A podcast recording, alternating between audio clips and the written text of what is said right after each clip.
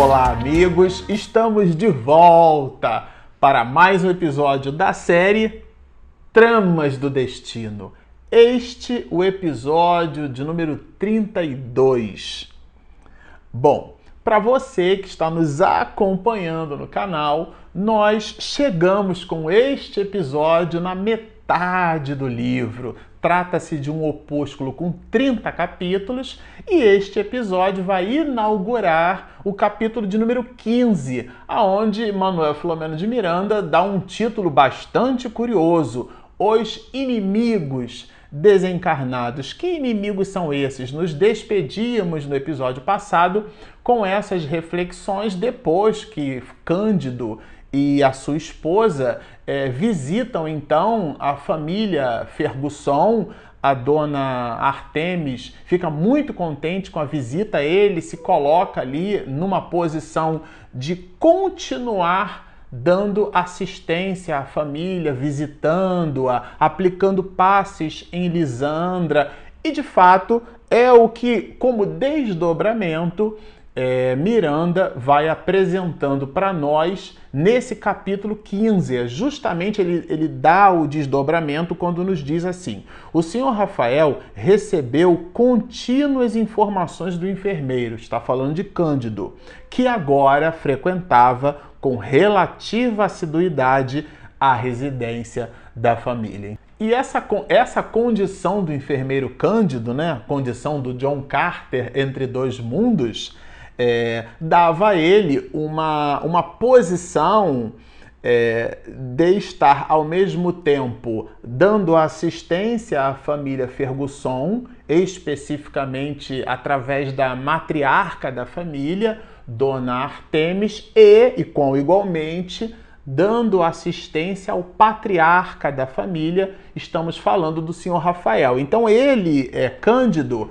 ao mesmo tempo dava assistência aos dois. Essa posição aqui que a gente brincou como sendo a de John Carter, né? E ele fazia visitas é, periodicamente. Então Miranda vai dizer assim: cada visita se fazia-se mais auspiciosa. O que é que significa isso? Cheia de esperanças. Porque vocês vão recordar.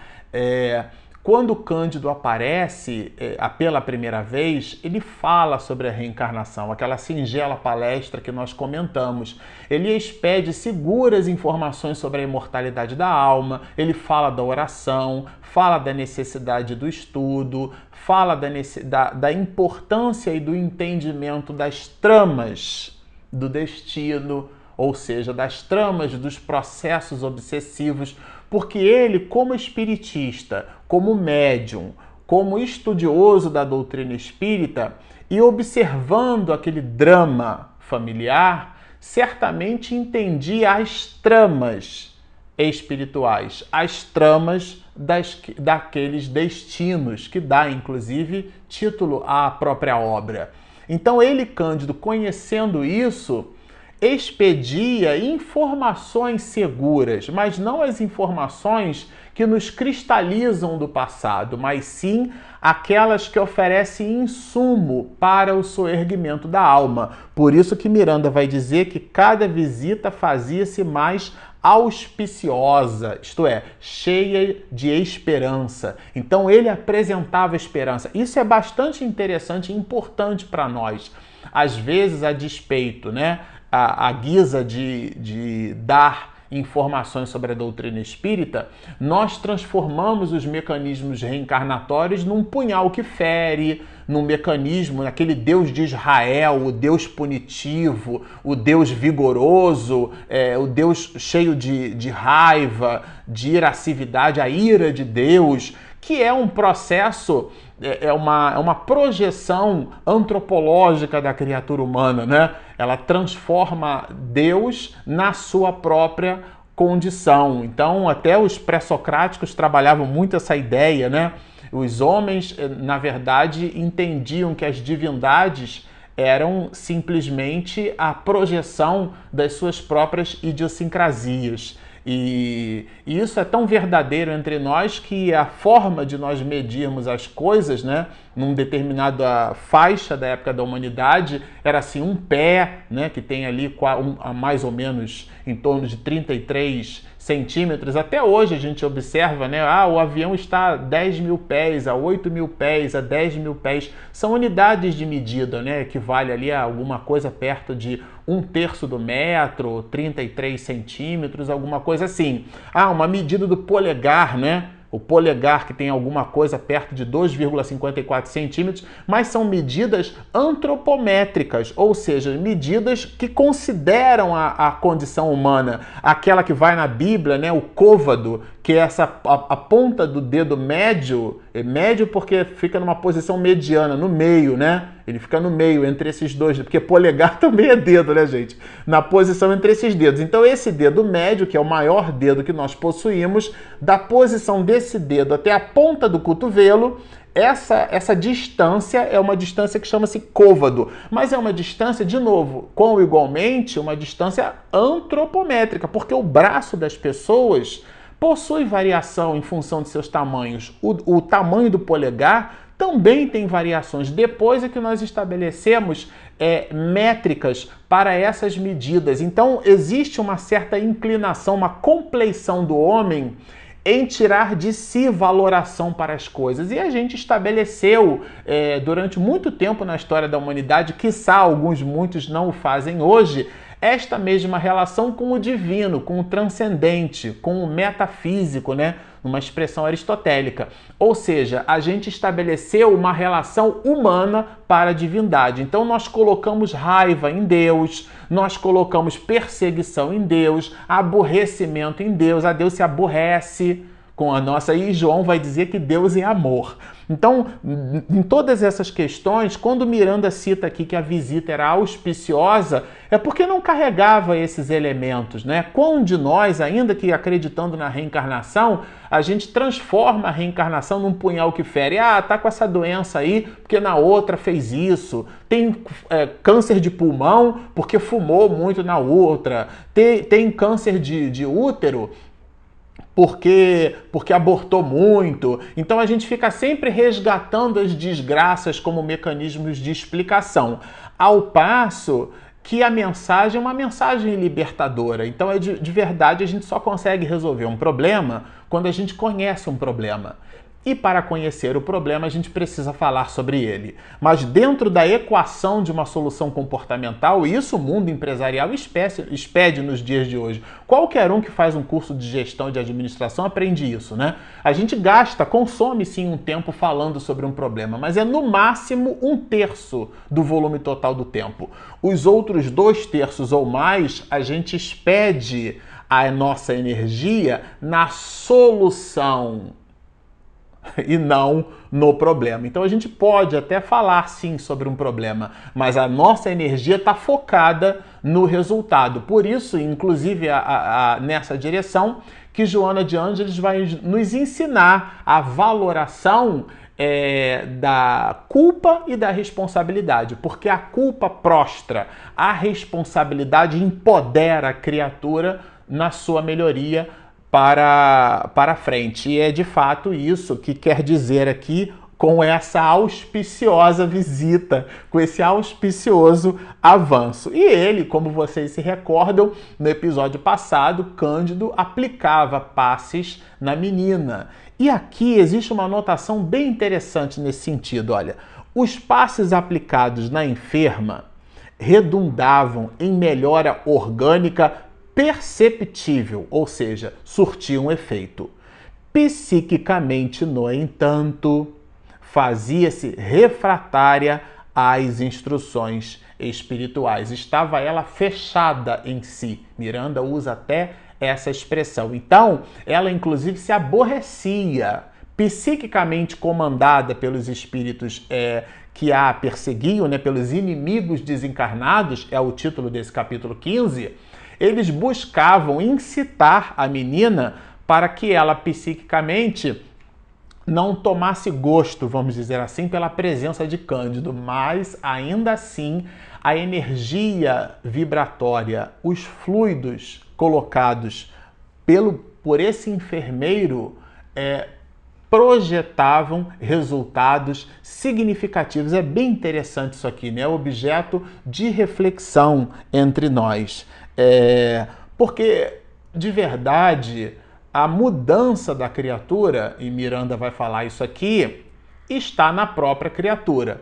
Às vezes a família entrega todas as condições necessárias. A gente observa isso muito em dramas familiares com vícios muito duros.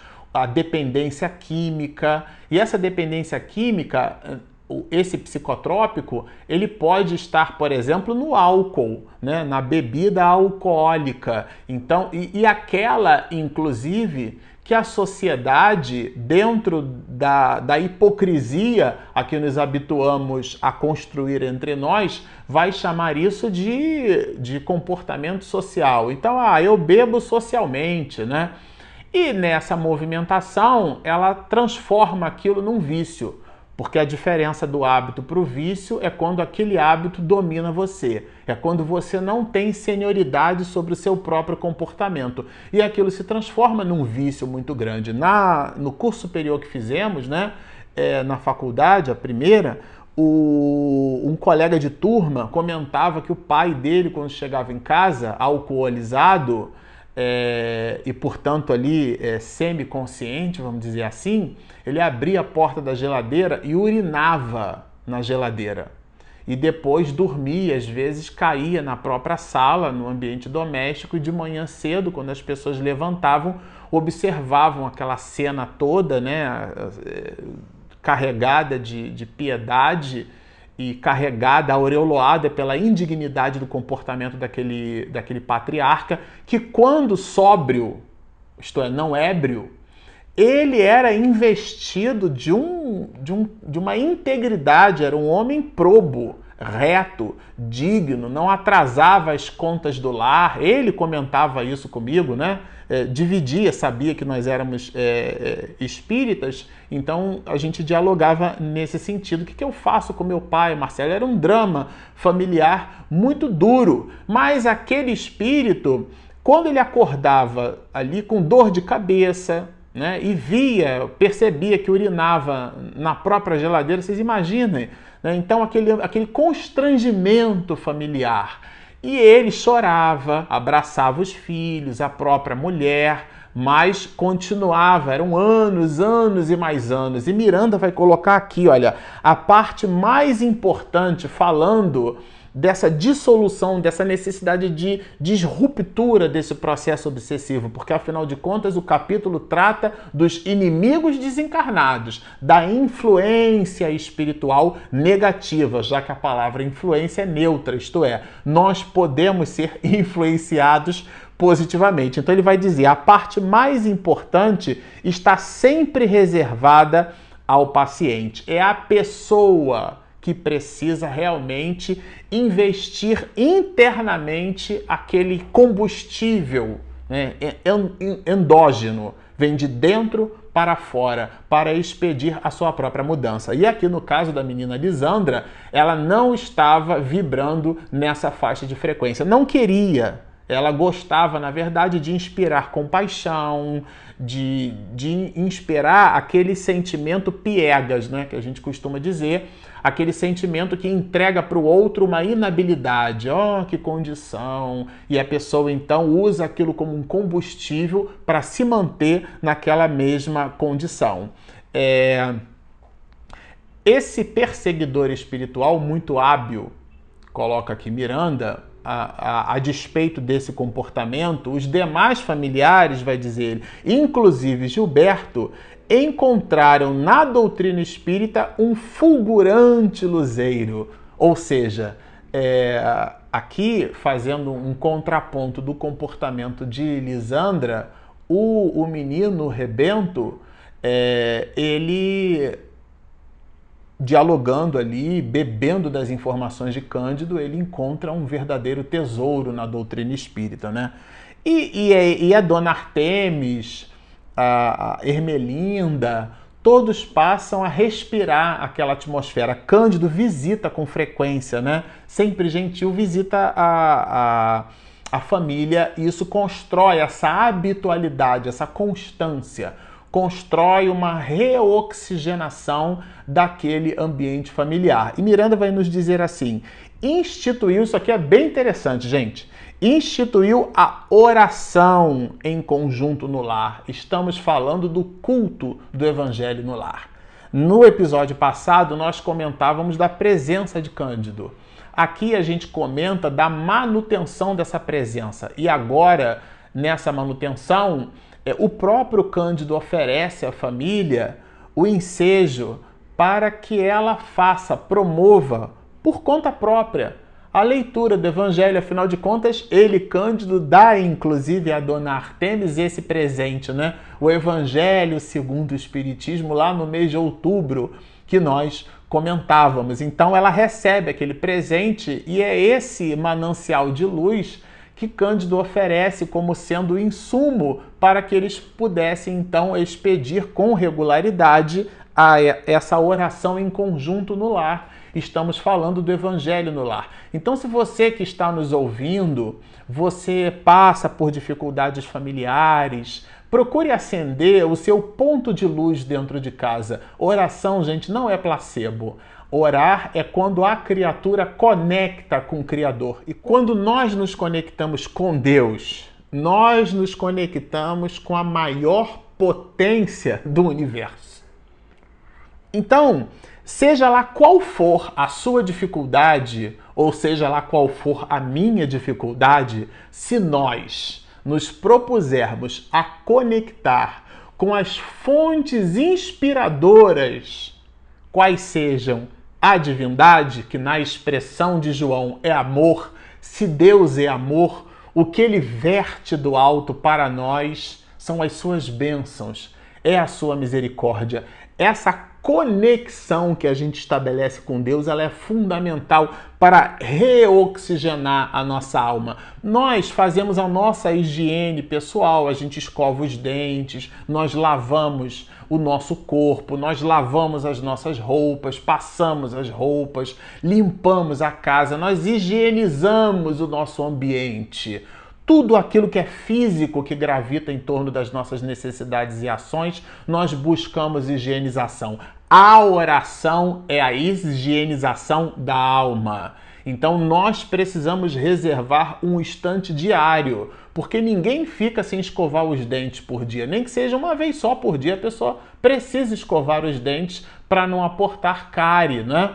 Que consome, que come o dente. Então, do mesmo jeito, se nós não fizermos essa higiene mental através da oração, sem nós percebermos, nós entramos numa espécie de metabolismo mundano e esse metabolismo mundano vai consumindo o nosso psiquismo, abrindo portas para preocupações que são sim importantes, mas elas não são legítimas do ponto de vista do nosso planejamento espiritual. O que é que significa isso? A gente acaba dando mais importância a coisas a buscar coisas, a coisificar a nossa vida que deve ser espiritualizada. Como estamos mergulhados num corpo de carne, não estamos fazendo apologia ao distanciamento das nossas obrigações na nossa realidade objetiva. Não é nada disso. Se estamos mergulhados num corpo de carne, se estamos vivendo uma vida material, precisamos cuidar dela. O que estamos dizendo é não nos distanciarmos do nosso objetivo primordial, que é a vida espiritual. E nesse sentido, dialoga diametralmente a favor, em favor destas reflexões, a oração, e aqui é, ele, Cândido, vai expedindo comentários nesse sentido. Preciosas lições do Evangelho segundo o Espiritismo de Allan Kardec. Essas, essas informações de Cândido, Miranda vai chamar isso de recursos morais, porque fortalecem a nossa cognição moral, o nosso discernimento moral. É muito importante você fazer o evangelho no lar dentro do seu ambiente doméstico para alterar o psiquismo ou manter aquele psiquismo elevado. Então, o genitor internado passou a superar as constringentes aflições. É, aqui eu, eu fiz essa, essa, essa rachura para fazer uma espécie de paralelo, porque muito embora o culto do evangelho é, fosse feito lá na família onde ele estava distante, vamos lembrar que Rafael, seu Rafael está hospitalizado, ele recebe, de alguma forma, ele recebe essas benfeitorias, né? E aqui é, Miranda faz uma passagem de tempo, né? Passados alguns meses, Cândido sugeriu que a família passasse a frequentar uma sociedade espírita organizada. Muito sensacional isso. Só depois, muito depois, fale de Jesus, né? É, lembrando aqui uma expressão de Francisco de Assis. É, ou seja, atenda primeiro às necessidades imediatas da criatura humana. É muito difícil falar de Jesus para quem morre de fome. Então você atende aquela necessidade imediata. É a parábola do bom samaritano. O homem desce do cavalo, ele sai da sua condição. No lugar de observar o homem do alto, né? Ele desce, ele se estabelece num parâmetro de igualdade. É Paulo de Tarso dizendo: "Fiz-me fraco para os fracos, para ganhar os fracos. Fiz-me tudo para todos, para por todos os meios chegar a salvar alguns. Ele não era, ele se fez. Então ele desce do cavalo, ele estabelece um processo de igualdade. E nesse estabelecimento de igualdade, colocando-se na mesma posição do outro, o primeiro movimento dito por Jesus, gente, na parábola do bom samaritano, o homem das Samarias, na classificação dos judeus primitivos. É, o primeiro movimento é pensar as feridas, cuidar né, das feridas daquele homem. Não começou falando das verdades do alto, né? Da, da condição é, entre, é, clássica do ponto de vista da sua ligação com a divindade em relação aos judeus primitivos. Não, fez a atitude necessária premente, a atitude da assistência. E é, e é nisso que dialoga o texto aqui, né? Falando desses recursos psíquicos de que era dotada. Bom, aqui eu vou dar um salto, um pequeno salto, porque na hora que Cândido ele faz a sugestão para que a família visite a casa espírita, ele vai apresentar uma jovem, né, é, é, uma jovem mulher de 35 anos aproximadamente, que é esse personagem que é Epifânia. Essa jovem de 35 anos convida a família para fazer parte desse banquete espiritual, ou seja, para que eles pudessem frequentar a casa espírita e assistir uma palestra espírita. Pela primeira vez, então, a família participa. É, dessa, dessa, desse banquete de luz. E ele, é, Miranda, aqui, num desdobramento do verbo do enfermeiro Cândido, vai descrever a menina, né? Não chegar a ser um tipo de beleza. É uma forma sutil para dizer que a menina não espargia beleza física. Sua juventude e simpatia contagiantes cativavam quantos dela se acercassem. Então era uma pessoa, a despeito de não ser muito bela, mas era uma pessoa muito simpática, muito querida, muito afável. Jamais a ouviram queixar-se. Sua boca, está falando dessa pessoa, sua boca se abria somente para ajudar e agradecer ao Senhor. Então esse é o, um pouco do, do perfil desse espírito nobre. A gente já vai entender isso porque que é esse é esse espírito que está lá, é essa pessoa, é essa mulher, essa jovem senhora que está ali agora participando das atividades, onde Miranda vai dizer que pela primeira vez iriam participar de uma tarefa espírita. E aquela palestra, na verdade, girava em torno do capítulo 12 do Evangelho segundo o Espiritismo. Bem interessante isso, né? Que tem por título Amai os vossos inimigos. Mas o conteúdo dessa palestra nós estudaremos juntos no próximo episódio.